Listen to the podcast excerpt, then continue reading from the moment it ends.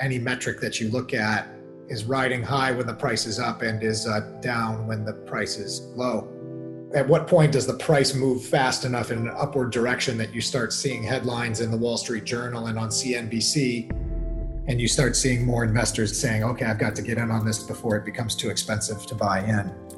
What I'm getting at is a, a metric like CVDD would incorporate that kind of price fluctuation and maybe normalize for it a little bit in a way that looking at the native Bitcoin units by itself might not capture.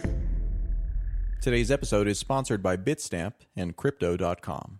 Hello, everyone. Welcome to the first behind the scenes discussion of the Coindesk Research Bitcoin Fundamentals webinar. On Tuesday, senior research analyst Galen Moore spoke with Coinmetrics Lucas Nuzzi live on Zoom about the metric Bitcoin Days Destroyed. On the podcast, we've got Galen Moore himself, senior research analyst at Coindesk, and we've also got our summer research intern Zui Win to join us for the show. Thanks for being on the show, guys. So, starting off, Galen, what were your main takeaways from the discussion on Tuesday? One of the main points that we got to is the importance of Bitcoin days destroyed in the sense of it being a fundamental that is really getting to the heart of how the Bitcoin network works. Whether you think of Bitcoin days destroyed as being a sort of a metric to be used in a kind of a Bitcoin price prediction or not, it is one of these things that uh, where understanding it gives you a, a, just a better holistic understanding of what's happening on the Bitcoin network and how to interpret various forms of data, and really gets to the heart of of some of the um, mechanics of the Bitcoin network that underpin many of the metrics that people do look at uh, as fundamentals in Bitcoin. Mm-hmm. I was listening in on the webinar as well and thought that the part of the discussion between you and Lucas focusing on the origins of Bitcoin Days Destroyed was really helpful. And like you mentioned, it is one of the oldest Bitcoin metrics created. So it's really useful to understand what was at the forefront of users' minds at the time when they were developing the metric. And Lucas had mentioned that one of the things this metric aims to solve or better illustrate is on chain transaction volume. And that on chain transaction volume was an activity that a lot of users back in 2011 deemed was important, important enough to create a whole new metric to measure it.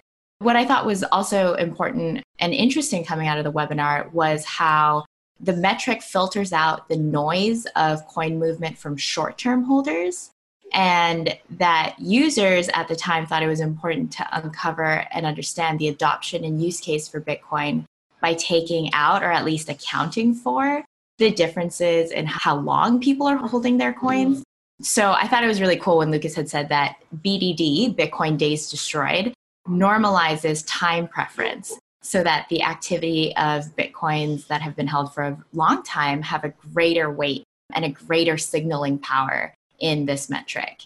Kind of made me think of uh, the activity of Bitcoin whales and how nowadays a lot of people track, you know, Bitcoin whales, for those of us who are listening that don't know what that metric is, it's basically users holding a thousand or more Bitcoin generally.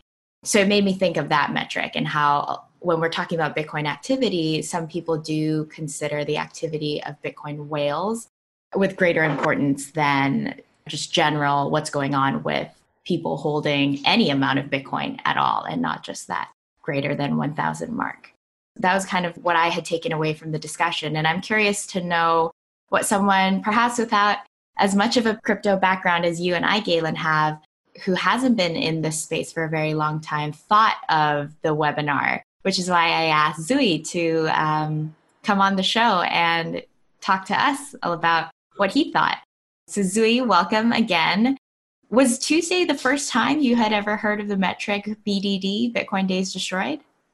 It definitely was the first time. Uh, I mean, working at CoinDesk, I have been getting to know about a couple of metrics, but definitely Bitcoin Days Destroyed is the first metric that really stuck to me because uh, Galen's webinar was so vividly detailed and it really helped me to see how mm. powerful this metric is in a whole different way.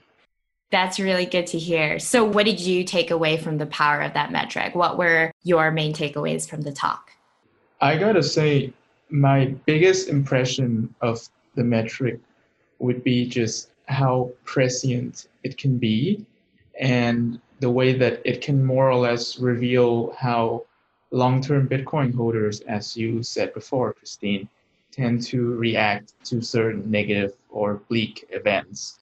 For example, in 2017, when China was starting to implement some hawkish cryptocurrency policy that got all of those long term holders just, you can say, kind of scrambling and moving a huge amount of Bitcoins that has just been sitting in their pockets, in their wallets for a long time, just moving them around out of sheer necessity. I'm all about psychology, and there's a beauty in that metric in which it filters out the short term daily noises and really nails you down on the psychology of those long term holders. That's the biggest takeaway for me. Yeah, the psychology of long term holders is something that I think everyone to this day still wants to know more of, especially because of how mysterious uh, some of these Bitcoin whales are in the space. I mean, it was a pretty short webinar. I mean, 30 minutes. Were there any questions that you thought remained unanswered or that you wanted just further information on uh, after the webinar, Zui? Yeah, I actually have one question that has been nagging me ever since. I want to get to know more about what are the potential problems or are the potential things that the metric of Bitcoin Days Destroy might not do a good job in kind of conveying.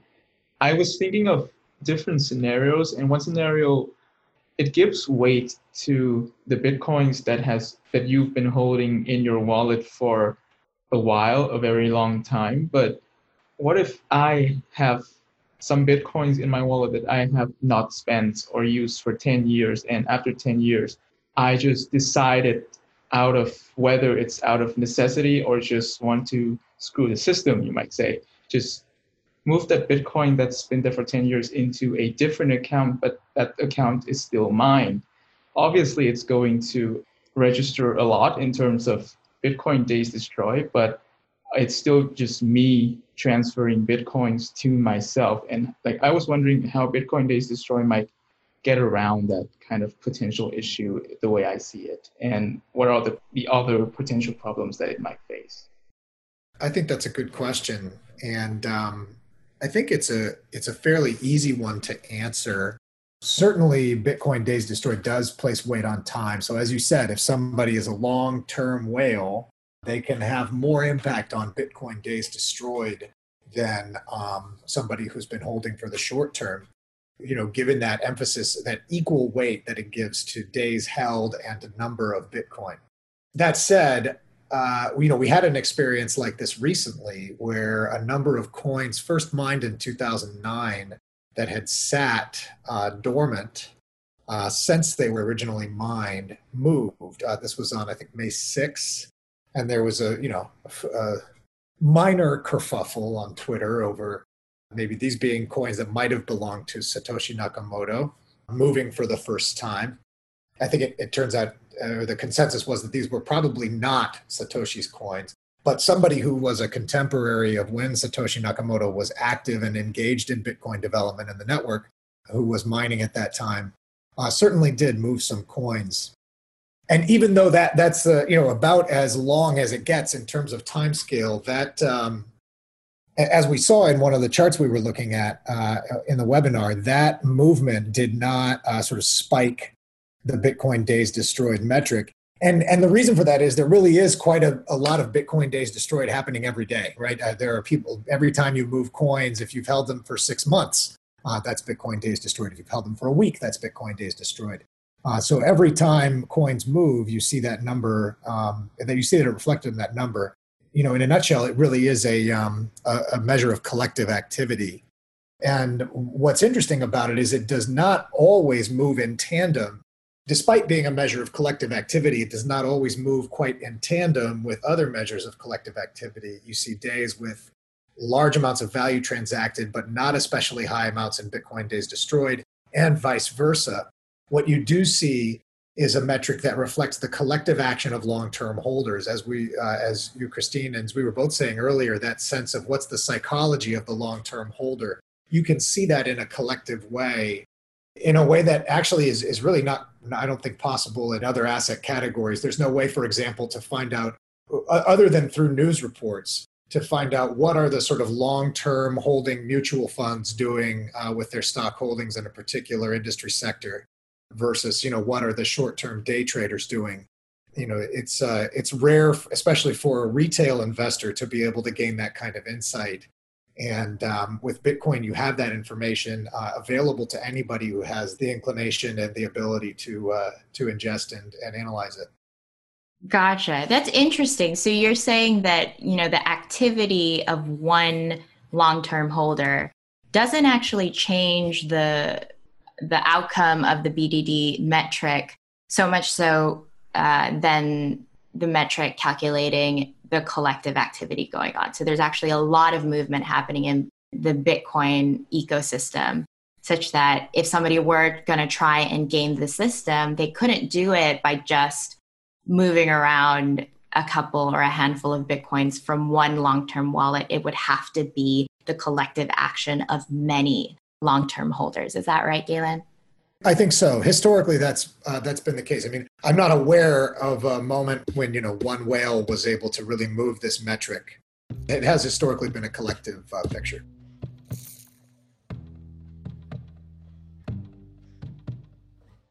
Bitstamp is the original global cryptocurrency exchange. Since 2011, Bitstamp has been the preferred exchange for serious traders and investors, trusted by over 4 million customers, including top financial institutions. Bitstamp is built on professional grade trading technology. Their platform is powered by a NASDAQ matching engine, and their APIs are recognized as the best in the industry. Download the Bitstamp app from the App Store or Google Play, or visit bitstamp.net slash pro to learn more and start trading today. That's bitstamp.net slash pro. Crypto.com offers one of the most convenient ways to purchase your favorite tokens or cryptocurrencies. It's also one of the most cost effective ways, with the normal 3.5% credit card fee waived for all crypto purchases. What's more, with Crypto.com's MCO Visa card, you can get up to 10% back on things like food and grocery shopping. And when you buy gift cards with the Crypto.com app, you can get up to 20% back. So download the Crypto.com app today and enjoy these offers until the end of September.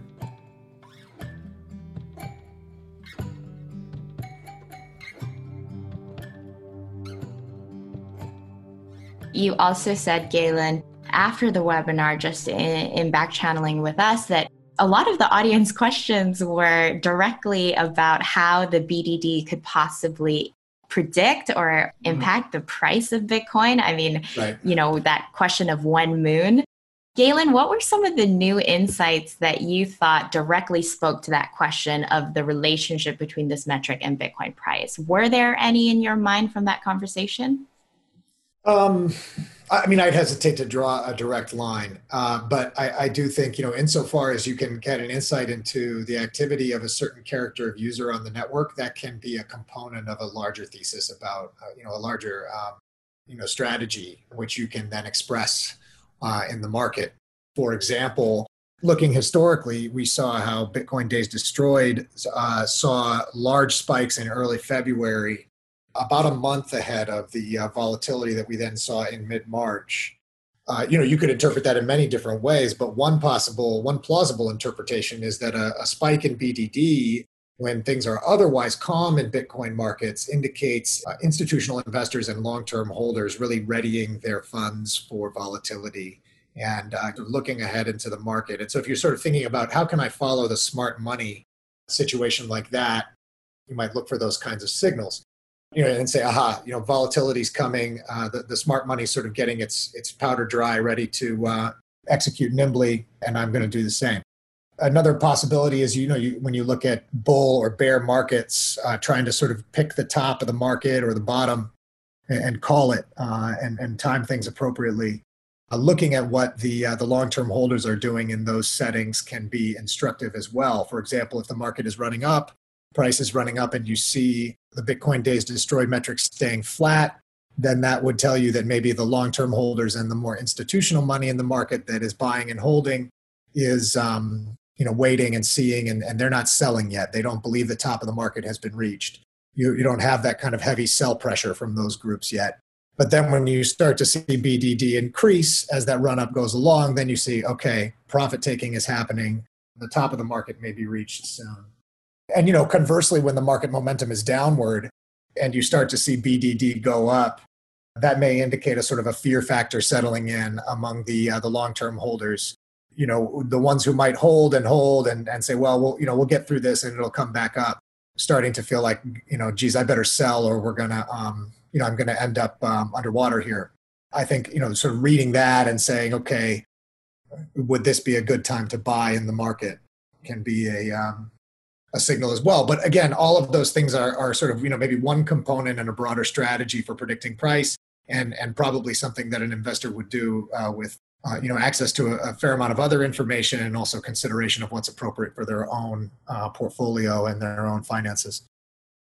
Still, those are good signals just to lay out and and say plainly because I think that obviously that's a topic of conversation that a lot of people we're curious about. And it, it's always good to hedge that these aren't direct correlations with price, but these are just some of, like you said, those signals that one or strategies that one could consider having listened and, and understood the BDD metric better. Curious to know, we were some of those signals that Galen had just mentioned now, the ones that had gone through your mind? Were there other signals or extrapolations to Bitcoin market activity that you had thought about when you were listening to the webinar? That was the only thing in terms of signal that I was thinking about. A lot of time, the time my mind just drips uh, back into thinking about the difference between on chain and off chain markets, which Galen talked about in the final minutes of the webinar, and how that relates to of BDD in general. Was the topic of conversation between on chain and off chain activity something you wanted to go deeper into, but just couldn't, Galen, because of the time constraints of the webinar?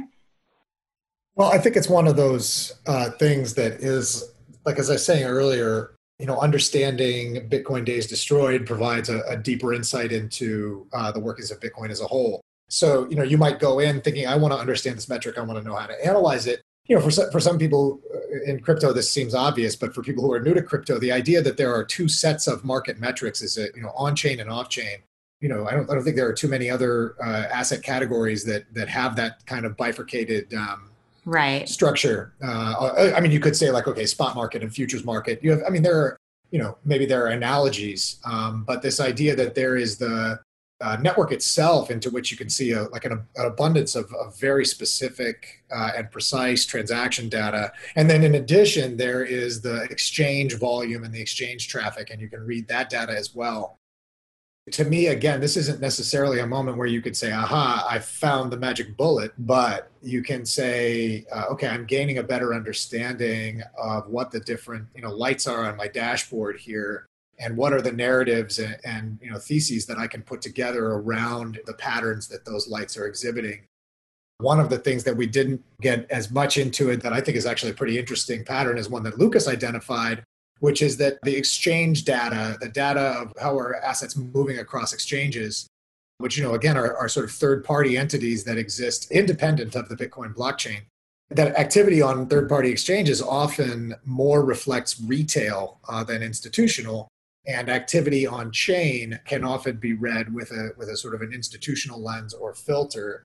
Uh, the logic being that uh, institutional investors are are more uh, attuned to counterparty risk than the uh, average retail investor, uh, and so therefore, you know, they may be looking to self custody and maybe looking to make transactions happen directly on chain more frequently than you would see a, uh, a, retail investor. Now, with any narrative, there's a limit to that. I mean, certainly the institutions and, and professional investors that are active in crypto assets are utilizing exchanges. They're using OTC desks that use exchanges.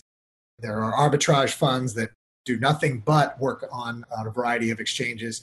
So I think that you could carry that logic too far to be sure, but it is an interesting uh, way to think about what the patterns might be between those two categories. And again, really, even just understanding that duality of Bitcoin financial data and crypto financial data in general is a key insight, especially for somebody who's new to the space.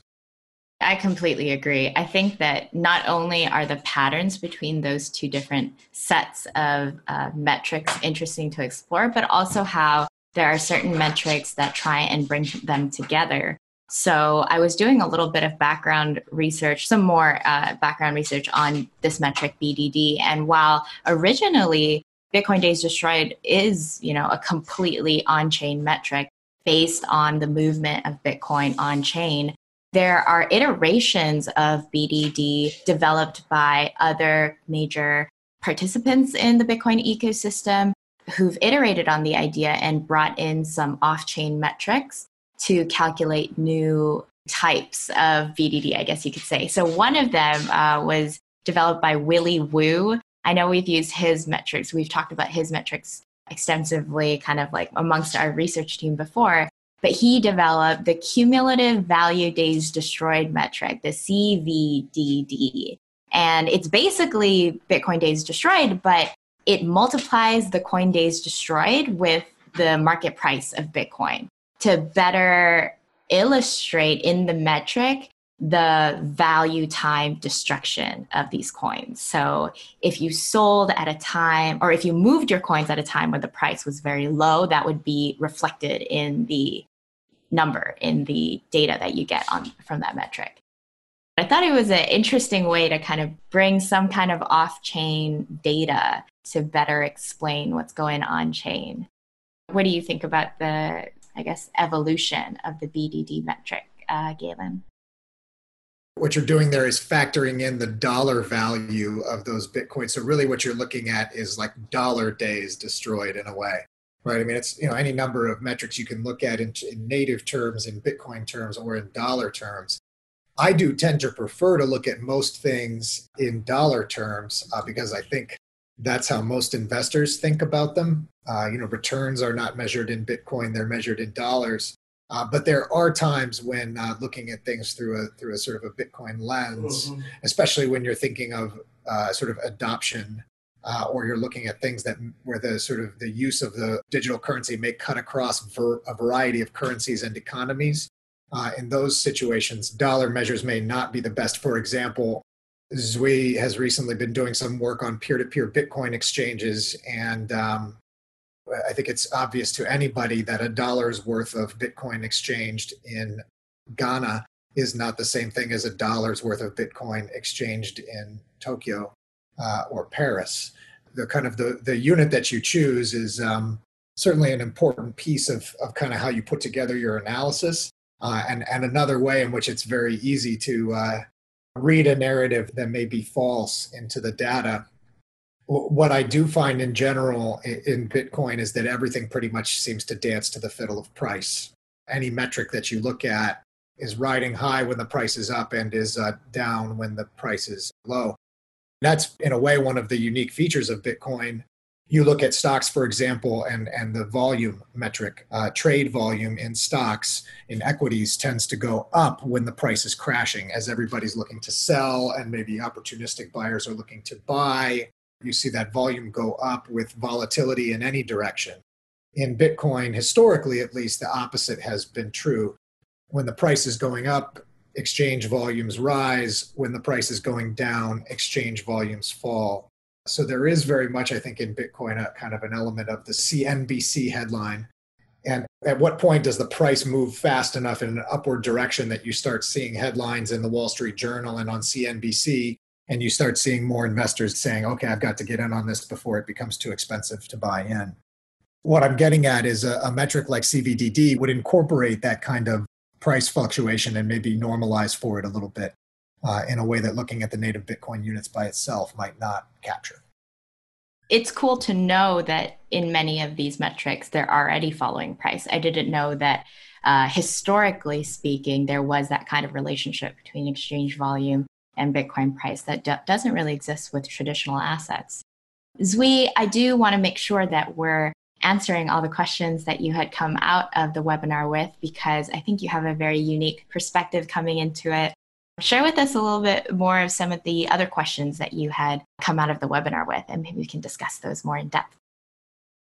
I would still very much want to know more about what are the like the potential problems of Bitcoin days destroyed. Like what can happen if you rely too much on that metric? Like, in what ways can it deceive you?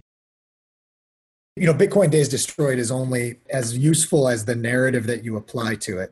I think it is a powerful metric, uh, and it is also, uh, you know, based on some of the same fundamentals of Bitcoin that many other metrics like MVRV, uh, that's um, market value to realized value, uh, and a whole category of uh, metrics based on UTXOs.